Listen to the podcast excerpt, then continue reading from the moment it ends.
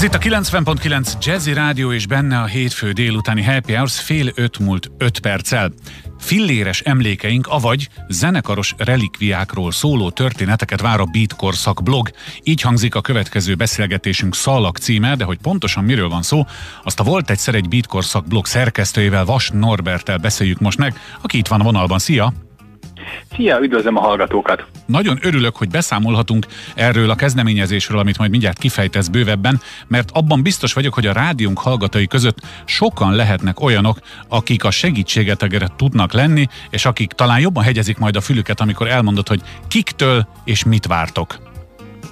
Ebben én is biztos vagyok, nagyon jó helyen van a jazzin ennek a pályázati kiírásunknak a, a tárgyalása. Tulajdonképpen arra gondoltunk, hogy mivel még mindig a koncerteket nélkülözni vagyunk kénytelenek, hogy legalább gondolatban utazzunk vissza az időben a 60-as, 70-es vagy pedig a 80-as évekbe, és arra kérjük az olvasóinkat, illetve most a ti hallgatóitokat, hogy egy-egy olyan relikviáról meséljenek nekünk, ami ezekből az időkből visszamaradt. Úgyhogy most van idő egy kicsit a padláson is molyolni, vagy szétnézni a pincében, hiszen ezek az emlékek lehetnek akár egy most már megsárgult fotó, egy tépet szalvétán, egy aláírás, de ha már a Jazzy Rádió, akkor például lehet egy a Dália klubból származó tagsági igazolvány is, tehát valami, ami valamilyen módon a Kádár korszak könnyű zenéjéhez, illetve ahhoz a kultúrához köthető, és ami rajongóként akár évtizedeket is átélt.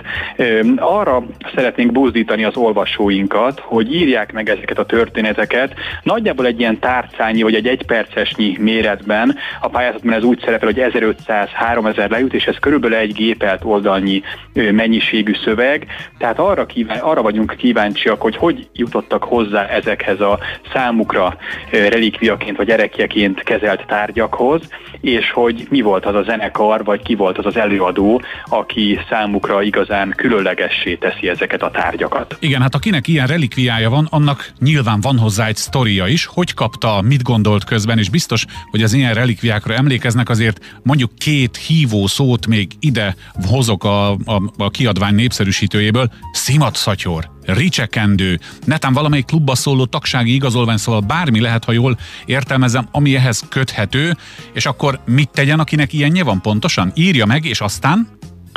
Írja meg, és aztán e-mailben küldje el nekünk még hozzá az örökség kukat hangfoglaló.hu e-mail címre, ez természetesen az örökség az ékezetek nélkül értendő, és fontos az is, hogy fotót mellékeljen erről a tárgyról, hiszen az a tervünk, hogy ezeket a kis mozaik darabokat, ezeket a történeteket, a relikviákról szóló sztorikat, aztán a legjobban sikerülteket ezek közül közöljük a blogon, és nagyon jól mutatna, hogyha meg is tudnánk mutatni ezeket a, ezeket a megmaradt terekjéket.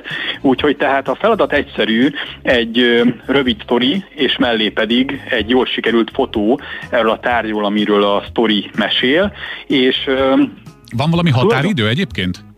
Így igaz, van még idő szétnézni az emlékek között, hiszen a beküldési határidő az, már, az május 31-e, oh, tehát hát még igen. egy bő uh-huh. hónapot gondolkozhatnak a, a leendő pályázók, és hát arra biztatom őket, hogy, hogy mindenképpen ö, kutassanak az emlékek között. Biztos vagyok benne, hogy, hogy ennek a korosztálynak vannak ilyen emlékei, és ö, hát tulajdonképpen a tapasztalatunk is azt mutatja, hogy nagyon jó ezeket megosztani, mert aztán ilyenkor szokott kiderülni, amikor egy-egy bejegyzés kikerül a nagy közönség elé, hogy mennyire hasonló élmények vannak valakinek, akár ugyanazzal, vagy pedig éppen egy másik zenekar kapcsán. Arról nem is beszélve, hogy ha egy szakíró mondjuk nekiáll a beatkorszakot feldolgozni, és összeszedi az összes elérhető hivatalos forrást, megnézi az újságokat, az egy része ennek az időszaknak, de a személyes élmények, amelyekkel így, aki hozzátok beküldi a kis írását, részesévé válhat a beat történelemnek, ha úgy tetszik, hiszen ezek abszolút autentikus sztorik, tehát akiben van történet, az azért ne tartsa magában, mert valószínűleg, ha magában tartja, magával is viszi,